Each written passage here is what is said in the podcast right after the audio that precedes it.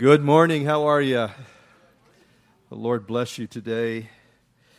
Uh, we are in Acts chapter 13. But I just want to uh, make the point again uh, for the announcements that if you have any questions at all uh, regarding health insurance, and this, is, this isn't just for Medicare, uh, we have heard because uh, Pat Lababera, who comes, is actually a doctor, he's a medical doctor and he's also a missionary, and he uses this to support his his mission work uh, in in uh, I believe it's uh, it's not Russia, but it's uh, where is it? Ukraine. Ukraine. And uh, he does a great job, and we've heard this time and time again how much money he has saved people. So. Uh, if you want to attend that meeting, you don't have to use him, but it's he's being a medical doctor. He has some incredible insights about insurance. And so, uh, if you've got any questions, or maybe you feel like you're paying a little too much money, you might want to attend that meeting. Okay, Acts chapter 13. now, in the church that was at Antioch, there were certain prophets and teachers Barnabas, Simeon, who was called Niger, Lucius of Cyrene Manaen, who had been brought up with Herod, the tetrarch, uh, and Saul. And as they ministered to the Lord and fasted, the Holy Spirit said, Now separate to me Barnabas and Saul for the work to which I have called them. And then, having fasted and prayed and laid hands on them, they sent them away. And so, being sent out by the Holy Spirit, they went down to Seleucia, and from there they sailed to Cyprus. And when they had arrived in Salamis, they preached the word of God in the synagogues of the Jews. They also had John as their assistant. Now, when they had gone through the island of Paphos, or to Paphos, excuse me, they found a certain sorcerer, a false prophet, who was a Jew, whose name was Bar Jesus, that would be the son of Jesus, uh, and who was, uh, who was with the proconsul Sergius Paulus who was an intelligent man. This man called for Barnabas and Saul and sought to hear the word of God. But Elymas, the sorcerer, and so his name is translated, that's actually Arabic, uh, withstood them, seeking to turn the proconsul away from the faith. And then Saul, who is, who is also called Paul, that's the first here actually, uh, filled with the Holy Spirit, looking intently at him and he said, O full of all deceit and all fraud, you son of the devil, you enemy of all righteousness. Paul, tell us what you really think. Will you not cease perverting the straight ways of the Lord? And now indeed, the hand of the Lord is upon you. And you shall be blind, not seeing the sun for a time. And immediately a dark mist fell on him and he went around seeking someone to lead him by the hand. And the proconsul uh, believed. And when he saw what had been done, being astonished at the teaching of the Lord. And now Paul, and now when Paul and his party set sail from Paphos, they came to Perga in Pamphylia, and John, John Mark, departing from them, returned to Jerusalem. So, Lord, we thank you for your word today. And Lord, as we uh, were singing a moment ago, what a privilege, what an honor we have to follow you, Lord, our King, our, our Master, Lord, uh, our Lord and Savior. And how we praise you. I thank you for those who are here today. And Lord, I pray that as we consider these things, that you would just be, as always, Lord, taking your word, taking your truth, Father, speaking Lord, into our lives. We thank you that whenever we open the Bible, Lord, there's always something relevant, always something that pertains to some circumstance or situation, something always applicable. And so, Father, I thank you, Lord, for your word. And we call upon your blessed Holy Spirit that you would be our teacher today, Lord, that you would give us, Lord, uh, instruction and understanding Lord, thank you that uh, you, you and you alone, as Joe was praying, we have, you have the words of life. Lord, where, where else could we go? Lord, uh, We, we've tasted of the world. And Lord, we have experienced that bitterness. And we thank you, Lord, that you have called us unto yourself. And so, Heavenly Father, we pray, Father, as we, we just speak of these things, that you'd make them life to us. And give us insight, Lord, and give us, we pray, uh, understanding. Lord, your, your truth is, is wisdom so far above, Lord, the wisdom of this world. And so, Lord, we ask it in Jesus' precious name. Amen. Now, as we have uh, traveled this far in the book of Acts with the early church, um, you know, God, we see how God, the Holy Spirit, has stirred things up, you know, in Jerusalem uh, to get them motivated. Now, here in Antioch, which is Syria, and this is uh, Syria rather, uh, this is where basically this is the first real plant of, of a sort of a headquarters almost as, as God moved the church from Jerusalem uh, not totally, but uh, moving them out. And it seems to be they settled there in Antioch, which is somewhere about 300 miles north of Jerusalem. Uh, and this becomes the place where they launch, where they, where they launch out. And that's what God has been preparing. He's been preparing that for them uh, you know, so many things in our life we don't realize. They, you know, sometimes trials and circumstances and situations, they're preparation. They're preparation for something that God is going to do, something that He's working, you know, in our life and in our particular situation. And so He's getting them ready for the big launch, even though perhaps they're not fully aware of it. And we realize that as we open up because that's why they're praying. That's why they're seeking the Lord. Uh, they're wanting guidance, they're wanting direction. And one thing that we see here kind of reminds me of David. David said, My expectation is of the Lord. Uh, the early church, you know, they had just an expectation, you know, of what something that God was going to do relative to their prayers and relative to evangelism and seeing people. One of the things that, you know, we're hopeful and expectant of uh, is reviving uh, the church in a, in a national kind of a way. Uh, we don't know if the Lord's going to do that, but, but we certainly are hopeful that He would do something of that nature because uh, one of the things that uh, David was saying here last week, uh, our brother here, uh, he lives just outside Philadelphia, but being, a, being from Pakistan and so forth, he goes back about five to six months every year. And one of the things that's really on his heart, and you could tell from his message last week, was the fact that he feels that the church in America is asleep, and I have to uh, fully agree with him on that. It doesn't mean everybody's asleep, but it needs to, there needs to be sort of an awakening. And, you know, the, the we hear about that uh, in, in church history. You know, the, we've had uh, three awakenings, you know, in America where God's Spirit was just kind of poured out in a fresh new way, bringing revival. Um, and whenever God revives his people, the overflow of that is always evangelization. And when there's evangelization in a, in a um, massive kind of way like that, there's the impact of the, of, you know, the conversion, you know, of, of you know, the, the society and the impact, you know, of the, that in the society, how it changes things. And as we look back and study, you know, sometimes we never see that as we study maybe perhaps secular history, but when we look back at church history, we see how God has wonderfully poured out His Spirit and when he does that, it has an impact, a direct impact on the culture, on the society, and it brings wonderful change. So these guys here, they are possessed with a real vibrant kind of faith. Um, they want to communicate that to other people. And it's interesting, too, when you think about faith, you know, uh, certainly faith comes by hearing the Word of God. And, uh, but also, too, that we see in, in the life of this group here, this early church group here that we see in the book of Acts, uh, their, their faith was forged in the crucible of, of difficulty and persecution and trial. And, and it is that we have to go, you know, go through something, and I often said this, that we wouldn't just go through it, but that we would grow through it. And that happens because we're trusting Christ. We're trusting the Lord as we navigate through difficult waters and situations and circumstances. Uh, you know, He is the bridge over troubled water. And as we trust Him and we look to Him, He's going to give us the wherewithal that we need.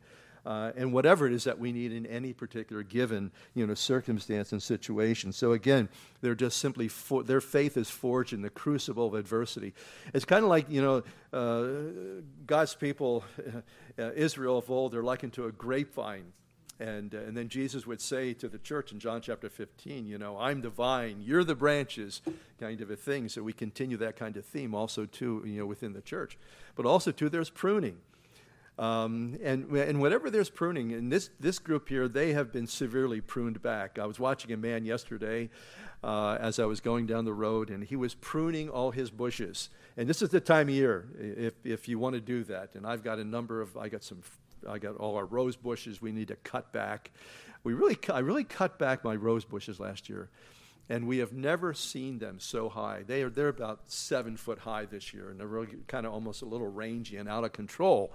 Uh, but it comes because of pruning, and God uses pruning as well, you know, in our lives. Sometimes we're just sort of, we feel like we're being cut back. Um, and what's going on?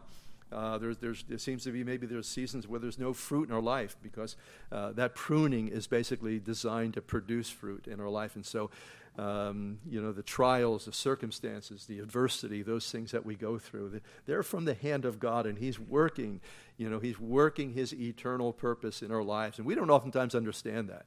I think a lot of times when we're going through a, a circumstance or a trial, we're just maybe looking at the maybe the uncomfortableness of it, uh, the inconvenience of it. Lord, what are you doing?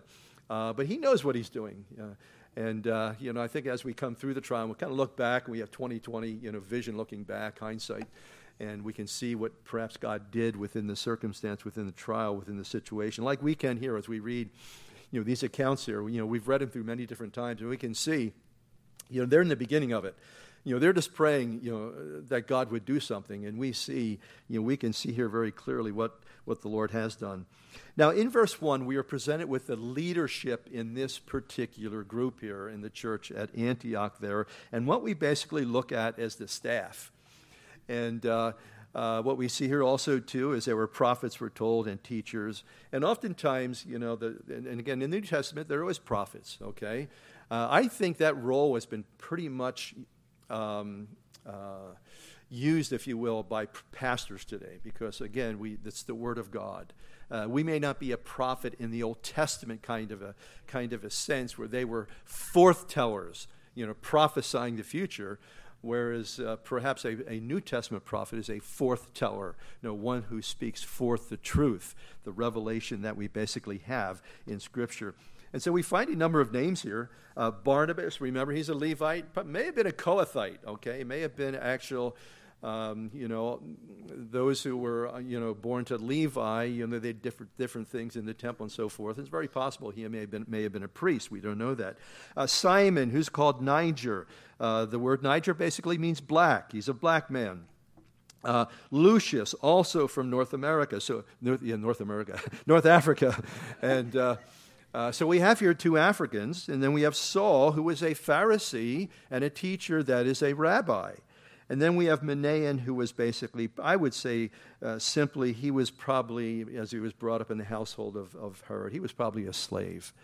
Um, so it's interesting, you see, as God just putting together, I love the way God puts together groups of people. Uh, and if it wasn't for the grace of God doing that, people would probably have nothing to do with one another. Just His marvelous, wonderful grace uh, as He just sort of changes our mindset, uh, you know, the way we view people and look at people. And I think the point is here what we see is a very diverse group of people. They're racially integrated, and it's not done by the government, okay? It's done by the Holy Spirit. God's Spirit, you know, just motivating and moving and, and working. And that's one of the things that's so important that we as God's people, we're relying on the Holy Spirit. Amen. We're, we're trusting the Lord. We're looking to Him. You know, to many people, I'll tell you what, folks, the government is God, okay? Um, and they look for the government to make all these, you know, to, to, to basically, you know, be our nursery and, and uh, you know, just kind of watch over us, you know, and take care of us from the cradle to the grave kind of a thing. But uh, uh, that's not the kind of uh, relationship we need. We need a relationship with the Lord and Savior Jesus Christ because I've discovered He does a lot better, so much better than the federal government, okay? And that's why we need to be praying for our government and praying that uh, the Lord would be uh, working in their lives and saving, saving them as well. So, again, the Holy Spirit is at work here. Now, verse 2 may sound a little bit strange to us. And I think to maybe perhaps many Christians, because it says they ministered to the Lord. Now, what are, what are they talking about there? Basically, they're talking about praying, fasting, and waiting on the Lord for guidance and direction. How we need to do that. How the church needs to do that, how we need to do that as private individuals. Um, you know, as we're maybe making decisions, um, we have important choices that we make in life. We need guidance. We, we need direction. And, uh, and I, have experienced this many, many, many times as we have prayed as God's people. We have sought the Lord. God has just made, made his will known um, in, in, different ways. And so um, the Lord here, he uh, basically gives an answer. And it said the Holy Spirit said. Now, we don't know exactly how, how that happened. Maybe it was prophetic utterance. We, we don't know. Uh, but, but now separate to me Barnabas and Saul for the work to which I have called them. And so they fasted and prayed and laid their hands on them and sent them away. I wonder, did they struggle here basically with this kind of directive because why? They didn't get any details. You know, a lot of times we demand answers from God. You know, we want Him to give us, you know, the TripTik, if you will, uh, to guide and direct us in a certain kind of way. And, uh, and you discover that you don't get it like that. And, and what is interesting here is what we see is a very important principle of faith that when God begins to speak to your life, you know, as He speaks His word to your life and to your heart, uh, and tells you to just basically get moving, you know, I've discovered oftentimes the further directive or the further details come as you take a step of faith, okay? One step at a time. We don't like that, do we? We, we, we, we want to know where we're going. We want to know all the particulars, all the details, because we want to make a decision whether we want to go or not. Okay? And the fact of the matter is, God just, that's why I think the Lord withholds a lot of information from us. Um, you know, because if we knew it all, if we knew what was going to take, transpire and take place, we wouldn't go. We wouldn't maybe take that step of faith.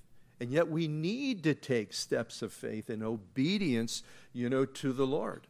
Um, and his ways are so different than our ways, aren't they?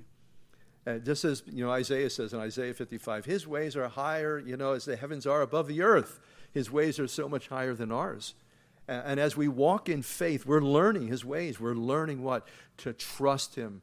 Uh, we've been, we started the book of Job, and I invite you out for that uh, on Wednesday night. It's a great study. And uh, and when you look at Job and what, what what's transpired and, and, taken place in this man's life, I mean, this guy is, uh, has such an incredible, serious trial like nobody we've ever known or anything that we've ever gone through. Uh, I think he's unique in that kind of way. But it's interesting, you know, at one point in this whole situation, when, when everything is murky and cloudy and unclear, and, and it seems to be God is not speaking to him, you know, directly as far as what's taken place, all the whys and the wherefores that, that Job would have, just like you and I, all these questions that we have, he says, Though he slay me, yet will I trust him. I know, I think about that kind of faith, man, that's sublime faith. It, it doesn't get any better than that that no matter what happens, in spite of, you know, whatever trials that we have to face, that we're going to trust Him no matter what takes place. Because we're going to discover in the Christian life, we don't get oftentimes the answers that we want. And God just simply wants us to trust Him and to continue to move forward. And oftentimes we move forward on limited information. Limited information. And God's in that by saying just trust me. It's like he says things, you know, God oftentimes he says things to us that are maybe difficult for us to process or understand, or like, Lord, what's that mean? It's, you know, John chapter 6, uh, he says, I'm the bread of life. You, you have to eat my flesh and drink my blood. Well, at the end of that chapter, it's like it says all, all these disciples, they're walking away. They're walking away. Why? They can't understand that. There was a spiritual application to that he was basically speaking of, you know, like this, the scripture says uh, in the Psalms, you know, I think it's Psalm 34, taste and see that the Lord is good. And he's basically speaking about partaking him uh, to a very, in a very intimate, deep kind of way. And it says at the end of John chapter 6, many of his disciples were offended in what he said. And they began to walk away. And, and what surprises me is Jesus doesn't stop them. He doesn't stop. Wait a minute, wait a minute. You didn't understand me. Let me clarify that point. That's what I would say because I'm weak and puny, okay? That's what I would say. Because I'd be afraid of losing the crowd, all right? Probably like maybe many pastors who are honest about it. But he lets them walk away. And he turns to the disciples to, to Peter and, and the gang will you also go away? Question mark? Will you also go away? I always love the answer of Peter because it's the, it's the perfect answer. Lord, where will we go? You have the words of eternal life. And you come to realize that no matter what he may say, you know, when there's true faith in your heart and your life, no matter what he may, the, the circumstance may be, uh, or, or, the things that, that uh, you may read in the Bible, because a lot of times people, you know, when they, when they come to certain circumstances and trials and situations or things that they may read in the Bible, man, their faith just kind of hits a wall. And so, well, what are we going to do? We're going to cash in? We're going to give up? no, we're going to trust. We're going to, we're going to continue. And here's what I discovered there's a lot of things in the Christian life that you just simply you wrestle through and you, you don't understand presently. But I've, I, I, I, I've seen this also too. That as we continue on with him, how he has a way of giving us insight about those things that we were struggling with. He has a way of, of, of uh, speaking into our hearts and lives relative to something that was you know, so dark and murky for us and, and we get insight on that later.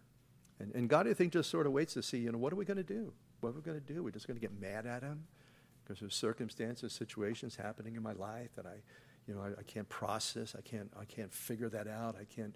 And there's a lot of things you just simply can't figure out. And I think faith is the greater reality.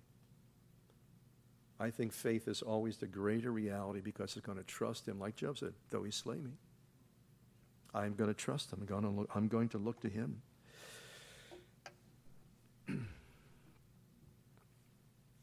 now, as, ver- as, we look at verse 4, I, th- I think this is a very important ingredient that they were sent out by the Holy Spirit. Not, not just the church, but basically the church was in agreement with what God was doing, and the Holy Spirit was basically directing there uh, and simply guiding in, in that particular situation. And I think also, too, that maybe perhaps maybe be a question that we need to ask ourselves, you know, is the Holy Spirit involved in our decision making? Or we just assume that? Do we really pray that, Lord? would you direct and guide? I think sometimes Christians can make very important decisions and just sort of make them by the seat of the pants. That they don't really have uh, clarity or guidance and direction. You know, do you ever hear the expression, you know, someone say, well, I, am really waiting for a word from the Lord? I think you need to do that. I think there's an important decision is that we need to wait for just a word from the Lord as, as simply, you know, we're waiting on Him, praying, trusting, and all of a sudden you're reading your Bible and that word of God just comes to your heart, comes to your life. And you never know. You never know when that's going to happen. And, and it's happened to me so many times, it seems like, you know, the Word of God just sort of jumps off the page. You know, God's word has been it becomes so pertinent in that situation, relevant to, to, to the situation that you uh, are working through. So we find here that they sail to Cyprus. Uh, Cyprus was their go to place for vacation. Palm trees, you know, just sort of a nice place. And, and I imagine, I imagine too that maybe it could have been that John Mark was kind of romanticizing it, you know. Um, I, have taken, I was a mission pastor for a number of years, and, and, I've taken a number of teams over the years to different places, China, Europe, and things of that particular nature. And, and, uh, and, and, sometimes, uh, you know, there can be that romanticizing thing is like, you know, uh, we're going on this mission and we're going on this, you know, it's a vacation. it's not a vacation, it's a working vacation. And, uh, and I've seen sometimes, you know, some attitudes and things come out, you know, on, on short term missions because, you know, the saints are all together and they're working hard and maybe um, things aren't working out the way that maybe they anticipated or, you know, certain expectations that we can have and all of a sudden, you know, attitudes come out and things of that particular nature. And, uh, and I just kind of wonder if that was the case maybe, you know, with John Mark, you know, foreign travel, ooh, see new places, meet new people. Ooh, wow, it sounds like so much fun. I'm going to take my Nikon and we're going to have a great time there. And, uh, but it wasn't the case, as we're going to see here. Now, as we look at Paul also, too, in this situation. He, has been in the, the shadow, the shadows for many years. Uh, this is probably about 15 years out, roughly, from his um, conversion there in Damascus. And, uh, and we see, interestingly, what God spoke uh, about him uh, as the Lord was speaking there to uh, Ananias. Remember, Ananias was maybe a leadership leader in the leadership uh, of that church, and and told uh, him to go pray for uh, for for for Saul the hitman, and uh, he didn't want to do that. And basically, um, the Lord says to him, He says, "Go, for he is a chosen vessel." Of mine to bear my name before Gentiles, kings, and the children of Israel. For I will show him how many things he must suffer for my name's sake. And I kind of wonder, no doubt uh, Ananias told that to, to, to, Saul after he was converted, and they prayed, laid hands on Saul, and he received the Holy Spirit. And I'm sure Ananias communicated to him, you know, here's what the Lord said to me about you, Paul. You, you know, you, are going to bear his name before for Gentiles and kings and, and uh, the children of Israel. And, and I imagine, too, in that waiting period, uh, you know, Paul's thinking, well, Lord, when's that going to happen? You know, but the thing is too, uh, whenever we're waiting on the Lord, and, and oftentimes we can wait on the Lord sometimes for years uh, about different things to transpire and to take place. They're preparation. They're preparation, basically, you know, the trials, the prayers, the waiting, all those things are basically preparation. Because I believe that if, you know, if we're truly a child of God, if we're born again by the Spirit of God, God's got something for you. Do you believe that? Oh, no, no, no, no, no, no, no. I don't think so. Not me. You got to stop being an Eeyore, okay? God's got something for you. He, he's filled you with His Holy Spirit. Your name is written in the Lamb's Book of Life. He's got a plan, He's got a purpose. I, I don't know what that is for you. I think one of the big questions for all of us when we come to Christ is, oh, oh Lord, what are you going to do with my life now? Lord, Lord, where do we go from here? Um, I can remember having those questions um, in, in, high school, actually, uh, and graduating from high school, and you know, kind of launching out and so forth. Uh, you know, what, what's what, you know, what is what's the plan for my life? I think many people, you know, ask that question, and then life, you know, always seems like it throws a, a whole bunch of curveballs, and you know, and then people become sort of, you know cynical and jaded about life. You know, there's, there's, you know, life is full of, uh, you know, disappointments and, and, and, setbacks, and it doesn't take much for us to, you know, we see sometimes the aspirations uh, of youth, and we've all had them, and then as you begin to just sort of navigate through life, uh, those, those hopes and aspirations, they can kind of fade away. But I believe that when we come to Christ, that's when we really need to have a sense of expectation. Uh, of, of Lord, you know, but that's what, isn't that what Saul said on, Damascus Road? Lord, what would you have me to do? Huh. And, and he's been waiting. He's been waiting. Maybe, maybe that speaks of you. And I think, in a sense, I really think, in a sense, we're all waiting, aren't we? We're all waiting for something. Life is a series of waiting periods, isn't it? You can't wait to get out of school. You can't wait to graduate. You can't wait to get on with your life. You can't wait to find a good job and a career. You just can't wait to find that person, uh, you know, that special person that you're going to spend your life or, with, or whatever the case may be. And then you can't wait to get that house, and you can't wait, you know, to have that family. And it just, it's, it's, life is just a series of all these different things of just simply, we're waiting. We're always waiting for something. But what is most important of all things like these guys here. They're waiting on the Lord. They're ministering to the Lord. And that's what, that's what we need to do as well. We need to get to know Him as close as we possibly can, as intimate as we can, to spend time with Him. Because that's going to be, that, that is the preparation. That, that is the preparation because when, you draw, when we draw close to the Lord, then we're able, you know, basically to, to hear His voice now, as we look at verse 6 here, all this time, uh, you know, as the, the church is launching out and, and, and, planning, you know, their outreach and so forth, um, the devil's waiting. He, he's always waiting for some kind of opportunity. He's waiting in the wings because he always wants to turn us away, the church away, from doing the will of God. That, that's his job, okay? That, that he, he has never ceased um, to, to, you know, in, in, in his attempts to frustrate the church and the work of God, because that's all he, that's all he wants to do. That's, all, that's his whole purpose and mission is to disrupt the things of God because of his deep hatred for God, for the things of God, and for the people of God. And it says here, uh, when they arrive um, um, and they get to this, this city here of Paphos, uh, they find a, a certain sorcerer uh, we're told he was a, a, a false prophet. Uh, his name was Son of Jesus. Uh, you know, remember, remember the Lord said, Many will come in my name. And that's what I think this is. I don't think it's just the, the fact that he's named. Uh, and of course, you know, that was a popular name. We talk about the name Jesus. That's the, the Greek version of it. The Hebrew version would be Joshua, or if you go in English, and if we would, you know, go into Hebrew, it would be Yahshua, and uh, which was a which was really a common name.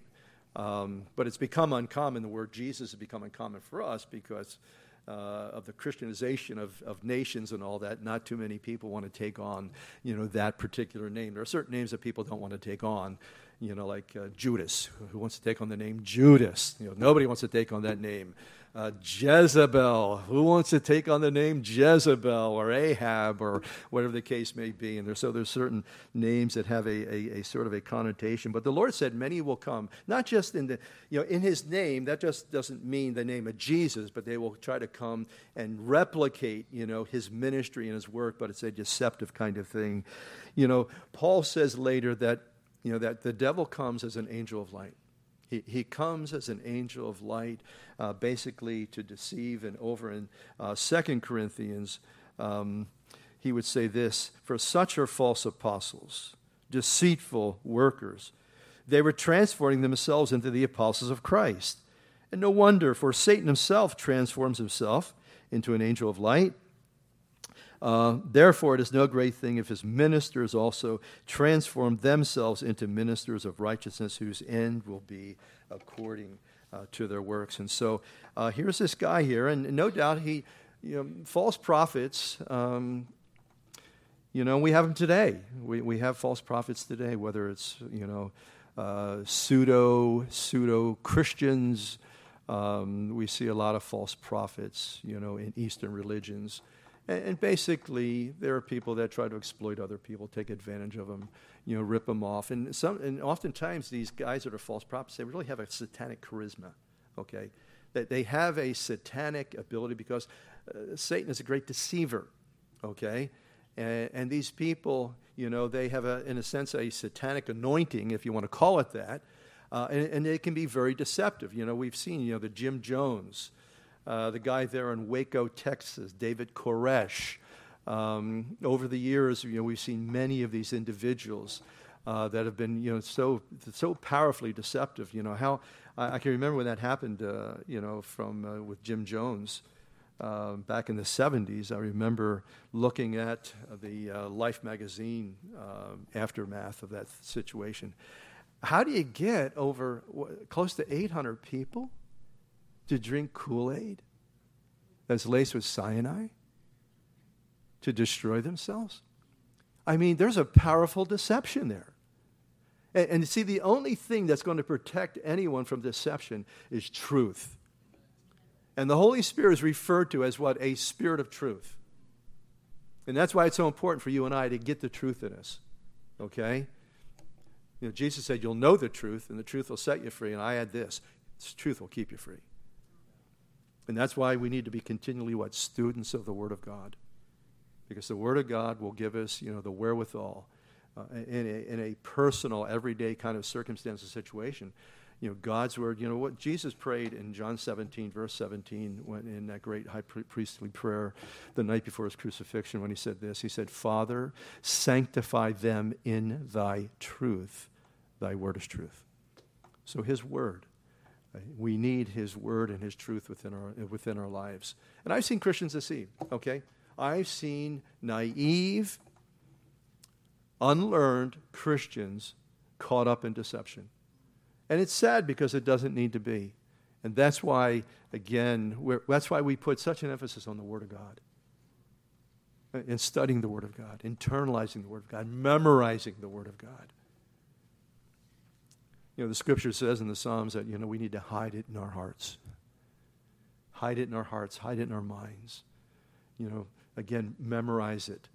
Um, I know that sometimes we, we memorize certain portions of Scripture because they're kind of our favorite. Um, but I, have discovered the, the value more and more of the memorization of Scripture. Uh, it just, it's illuminating.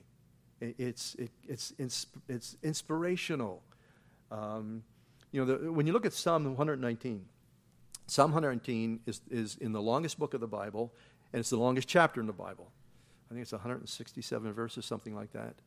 But each one of them is given over to basically just um, rejoicing in the Word of God, in the truth. And, and, and, one, of the, one of the little sections, you know, in that uh, psalm says, thy, thy Word is our counselors, okay? And it's His Word. His Word will counsel you, it will guide you. It will come to your aid in moments when you don't even realize you know, because you, you stored it up within your heart and mind, it will come to you and inspire you and guide you in that particular situation. So, verse 7 here, this guy has had control over the proconsul, which this guy was the administrator. Here's a governor, uh, Sergius Paulus. Uh, this was, you know, outside of Rome, this was one of the highest positions that you could have. And again, this here part of a Roman colony and so forth. We're told, interestingly about this guy, uh, uh Sergius Paulus, he was an intelligent man. He was intelligent, uh, and, and, he called for uh, Barnabas and Saul uh, and sought to hear the word of God. But here's what we need to understand. Because the world oftentimes thinks that it's just a matter of being smart or intelligent, that that's what you need to navigate through life. I'll tell you what, we need much more than that. I've seen some pretty smart people caught up in religious deception or some other kind of deception. There's a lot of guys in prison. They're really smart guys. they were so smart they thought they were smarter than the system. They thought they could beat the system. But intelligence is no match for our great adversary, Satan. You see what you and I have been given. What, as a matter of fact, uh, what Paul speaks about over in Ephesians he speaks about the spiritual equipment that we have to protect us, okay?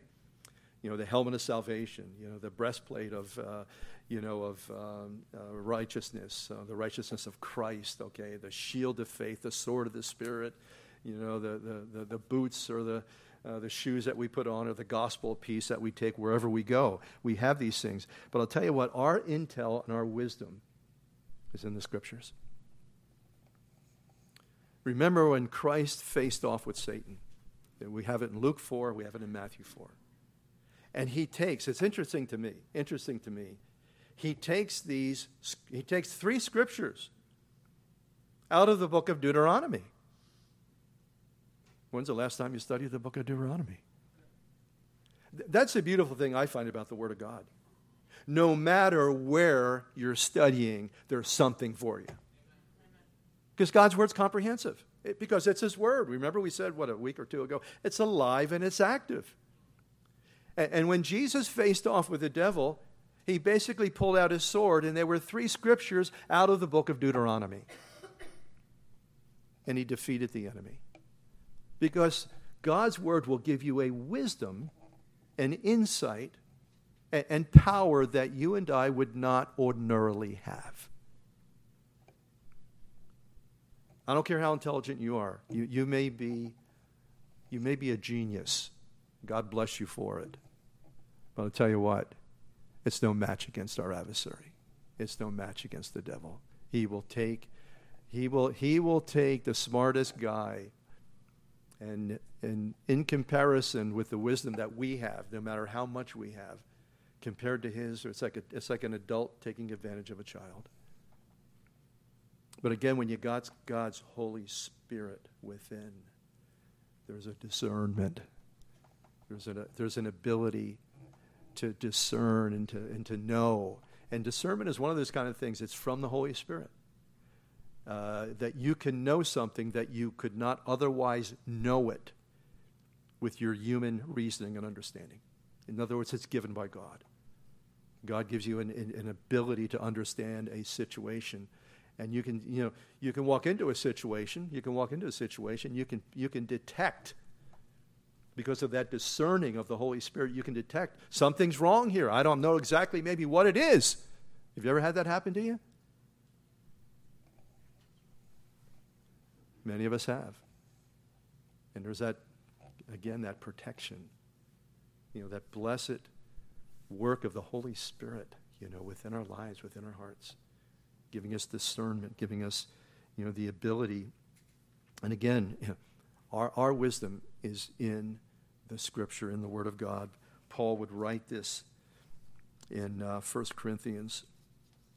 Because we're, we're, what we're up against is, is the, the, the cultural mantra Paul calls it the wisdom of the world. And, and whatever generation you're in, there, there's a conventional wisdom for that generation. This generation, I don't know what it is. Okay? I have no idea. It's like, who's running this thing? But up to this point, there's been a, you know, a cultural mindset and conventional wisdom, as we call it. But listen to what Paul says. He says, Where's the wise man? In other words, where's the scholar? Uh, where's the scribe? Where's the writer? Uh, where is the disputer or the debater of this age? Has not God made foolish the wisdom of this world, the wisdom of this age? For since in the wisdom of God, the world through wisdom did not know God, it pleased God through the foolishness of the message preached to save those who believe. In other words, what he's saying is that the message isn't foolish, it's the way people look at it. People look at Christianity, they look at redemption, uh, they look at salvation. Uh, they look at the Bible. That's, that's a myth, they'll say. That's so foolish. And, and we can actually understand that to a degree. Because before you come to Christ, you, you can't, you don't have any real sense of understanding of the power of salvation and redemption and, and what it does, how it changes your heart, changes your mind, changes your future. We can't appreciate that. And that's why sometimes it's very difficult for people to really commit their life to Christ because you're, you're just on the other side of it. You haven't partaken of that. But there's, a, there's a, a, an incredible grace and wisdom and, and power that, that comes into our life. And, and you know, John says over in his epistle that we can, we can, we can, we can know, we can know that we are saved. And I'll tell you what, uh, when I was born in 1950, everybody knew I was born in that hospital room because I was wailing, I was screaming. My mother said that when they tried to pull me out, they put the forceps around my head, and I came out all kind of all kind of marked up and red, and I was probably screaming when I came out. But you know something, too? When I was born again, when I was born the second time, I knew it. I knew that I knew that I knew. Because there's a transaction that takes place between heaven and your heart.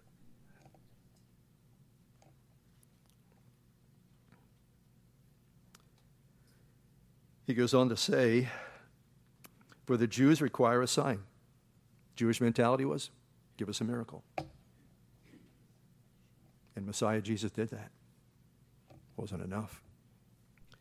For the Western world, for the Greeks, seek after wisdom. You know, some kind of some kind of intellectual concept. That, that's what the great philosophical age was about in Greece. Everybody coming up with a new philosophy that tintillated their understanding. but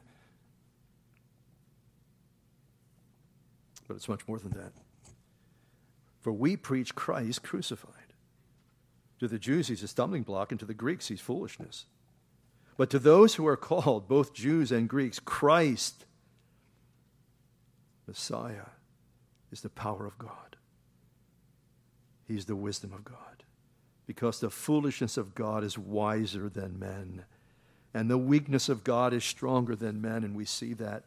We see that demonstrated so clearly in the scripture. So in verse 8, here, here's this guy, and uh, we're told that they, he tried to withstand, he tried, again, tried to control this political figure.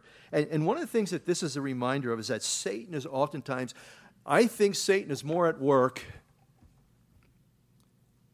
in Washington, D.C., Paris, the Kremlin, Beijing, wherever there is political power, he is trying to get in there and get control. That's why the Bible says, Old Testament, New, pray for those in a place of power. Are you praying for Mrs. Kathy Hochul? You need to. You need to. Because they're thinking about licensing prostitution. That's the next thing. Never stops, does it? The immorality never stops.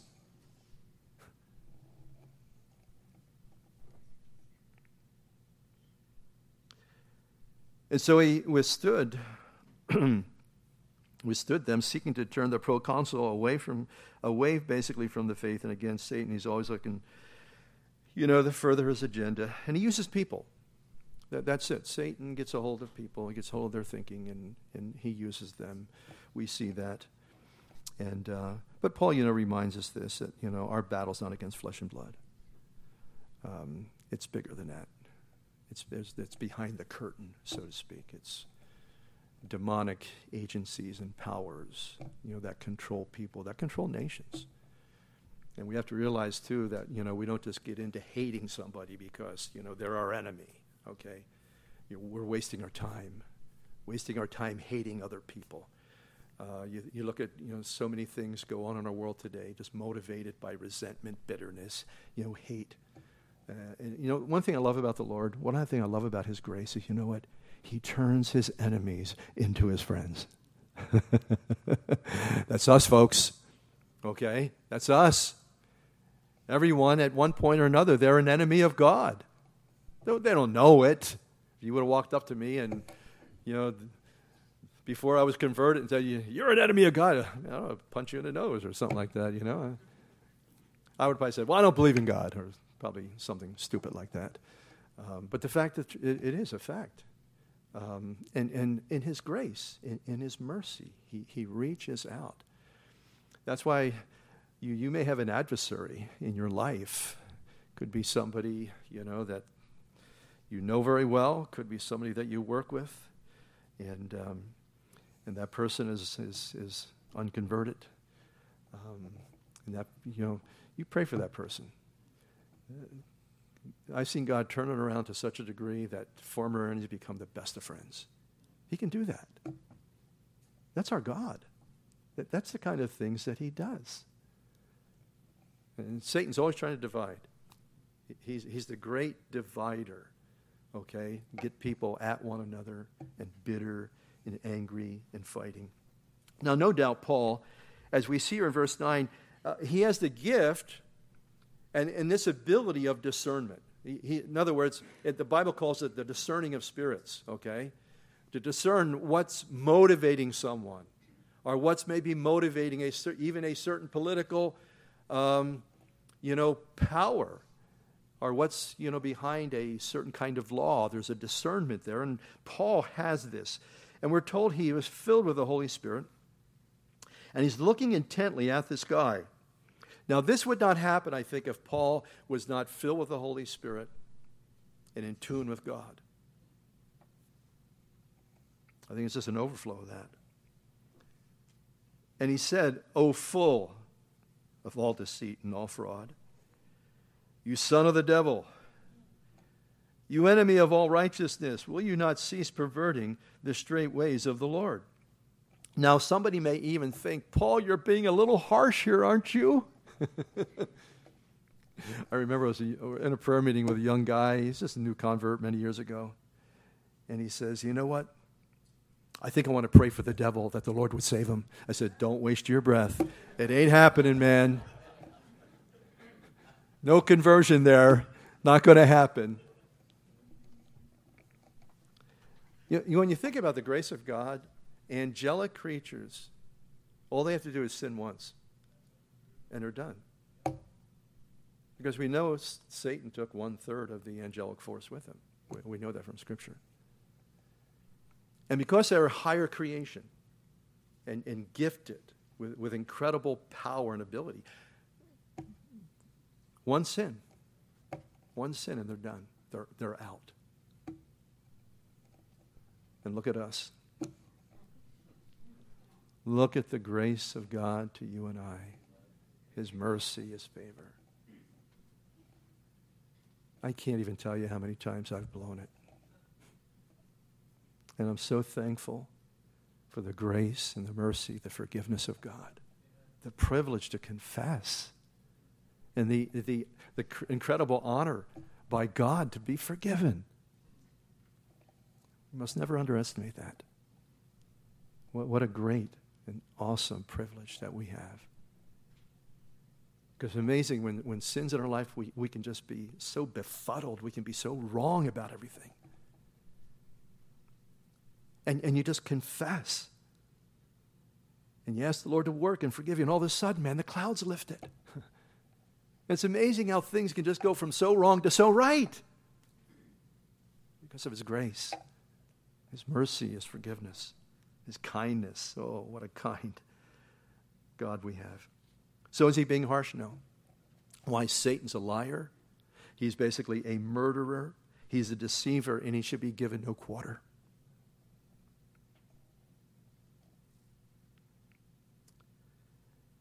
And so Paul says to him, You shall be blind, not seeing the sun for a time.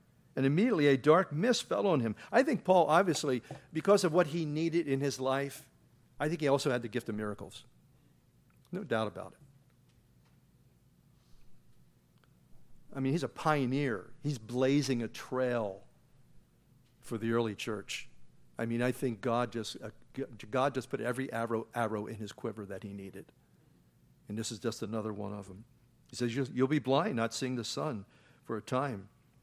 Immediately, a dark mist fell on him, and he went around seeking someone to lead him uh, by the hand. So, so, even in that, God was merciful. He's so gracious, isn't he? Sometimes I've said about situations to my wife, Margie, I said, It's a good thing I'm not God. You ever find yourself saying that? You know? Sometimes I want to be like an Old Testament guy in the Psalms. Those smiting Psalms. Lord, break their teeth. Lord, kick them in the hinder parts. I'm not kidding you. sometimes I just want to throw down the gavel of judgment. and like I said, it's a good thing I'm not God. The proconsul believed, and when he saw what had been done, being astonished at the teaching of the Lord, and I'll tell you what, man, that was an absolute biggie because of his influence. Just like that Ethiopian eunuch, the treasurer for Candace of the Ethiopians, when he got saved on that road going down to Africa and Philip led him to Christ, you can be sure that the gospel was going back and, and God saved a powerful man. He can do that. He can do that.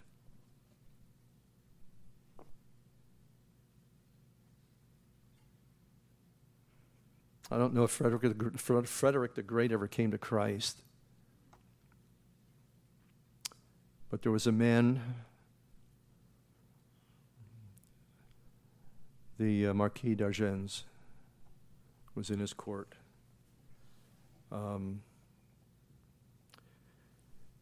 I forget why he was um, there because he was seeking amnesty or whatever the case may be from his country. And the Marquis was a Christian man. He had been witnessing to Frederick the Great.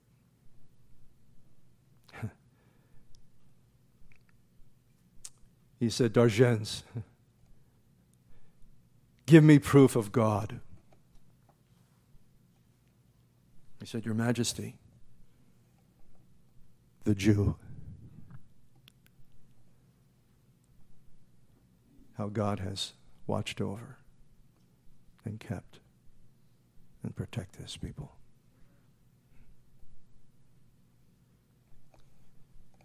Tell you what, when you think, want to think about a proof of God, you,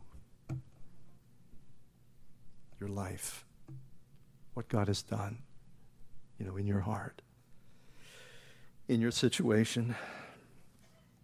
And let's close this out here. Now, when Paul and his party set sail for Paphos, they came to Perga and Pamphylia, and John, departing from them, returned to Jerusalem. Nothing would he bailed out. And this would cause a rift later between Barnabas and Saul. A big, big rift later. But I believe John Mark, like many today, with all good intentions, attempt to serve in some kind of way, but who quit for different reasons. Maybe it's fear. Maybe it's spiritual warfare. Maybe it not appreciated. Maybe it just wrong expectations regarding those kinds of things. But you know, I think there's a big issue here. It's an issue that not only affects John Mark, it affects everybody that wants to follow God. And this is the issue death to self.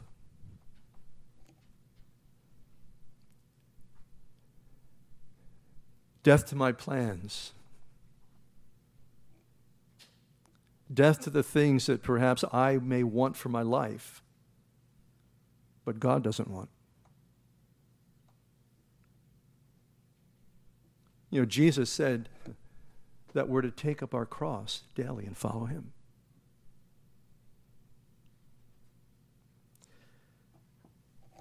Dietrich Bonhoeffer was a pastor in Germany, and Hitler put him to death, as he did many. But when somebody came and they said, We, we, we want to get involved, we want to serve, Bonhoeffer would say this Come and die. I guess he didn't read Dale Carnegie's book on how to win friends and influence people. Amy Car- Carmichael was a great missionary to India, had a tremendous effect on the children of India, the future of India. But many of you heard of Elisabeth Elliot. Uh, her husband was Jim Elliot. He, he died with the martyrs in Ecuador back in the 1950s. Well, as a young girl, she was a Christian. And uh, before Amy Carmichael died in 1951, uh, Elisabeth Elliot had an opportunity. I'm not sure if it was to speak to Amy Carmichael face to face or whether it was to write a letter. But considering what Jim and, and Elisabeth would do, their lives would be given to missions. And so she said to Liz, she said to Amy Carmichael, "What is it like to be a missionary?" And Amy Carmichael said this: "A chance to die."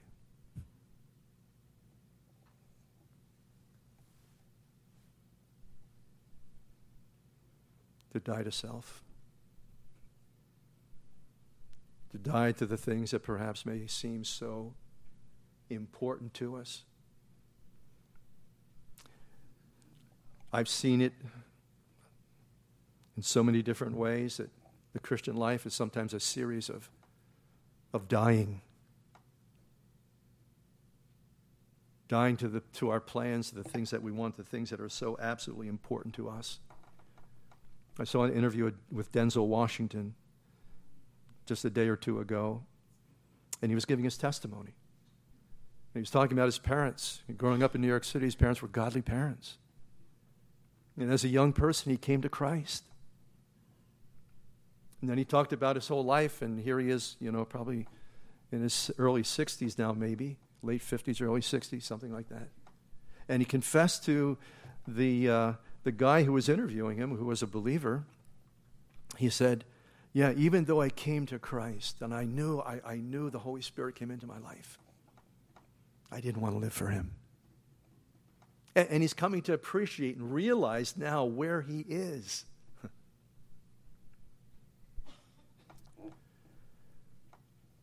you know, Paul said that the cross in our life is so important. You know, Jesus said, Take up your cross and follow me. And when we do that, because we tend to think of the cross and death to self is that I am going to miss life in a big way. And let me guarantee you this you're going to miss nothing. Because when we make those decisions, and I think they're daily decisions, they're, they're, they're monthly decisions, they're decisions that we make through the course of the years. Are we really going to follow Jesus? Are we really going to commit ourselves to Him in the fullest way that He's calling us to do that? And that may be different. That's probably, that, uh, certainly that's different for each one of us. But nevertheless, there's that call that, that call from Him to commit ourselves to Him. And when that happens in our lives, when we agree with that, there's a resurrection power that comes into our life, into our experience. I've discovered in my own life I want the power, but I don't want the cross.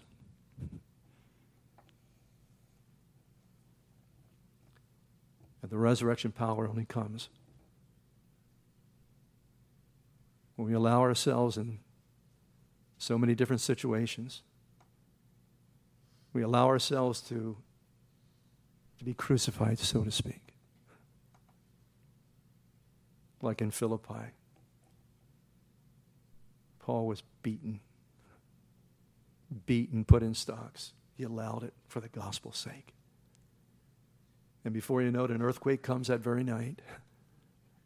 The jailer is, is saved, his whole family is saved.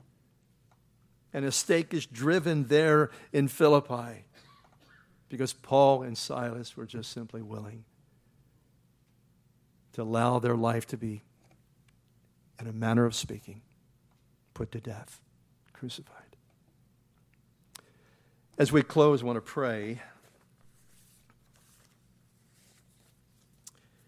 And if you would like to this morning, as we pray, to commit, surrender yourself more fully to the Lord, I want to encourage you to stand up. And I know that takes courage. I know that takes courage.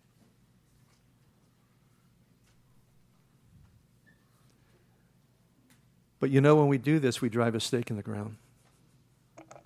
And you know what? God sees it. God sees it. So, Father, I thank you. We want to thank you first and foremost, Lord, for your cross. Lord, you hung. You hung from a tree to pay for our sin, our debt. You took our judgment. And what you give us in return you give us yourself. You give us your nature. You give us your spirit. You give us eternal life. You give us your presence and your love. And Father, for that we are so grateful and thankful. And in response to, Lord, your great love, Lord, we say this morning that, Lord, we're surrendering our lives to you. And I know that means something different for each and every person here. But Lord, you can sort that out. You understand. You know where we are. You don't treat us, Father, as a herd. You look at us, at us as individuals. And you're so acutely aware of, Lord, what's going on in our life, our circumstance, our situation. And how I pray, Father, that you would encourage each and every one of us, Lord. Lord, we know you respond to faith. You honor faith. And we, we thank you for that. And so, Lord, go with us, we pray. Lord, may our lives just, wherever they need to change, Lord, may they change. We want to glorify you, Lord. We want to please you, Father. We want to honor you, and I thank you for these dear souls that are here today. And how I pray, Father, your great blessing upon each and every one. In Jesus' name we ask it. Amen. Shall we all rise?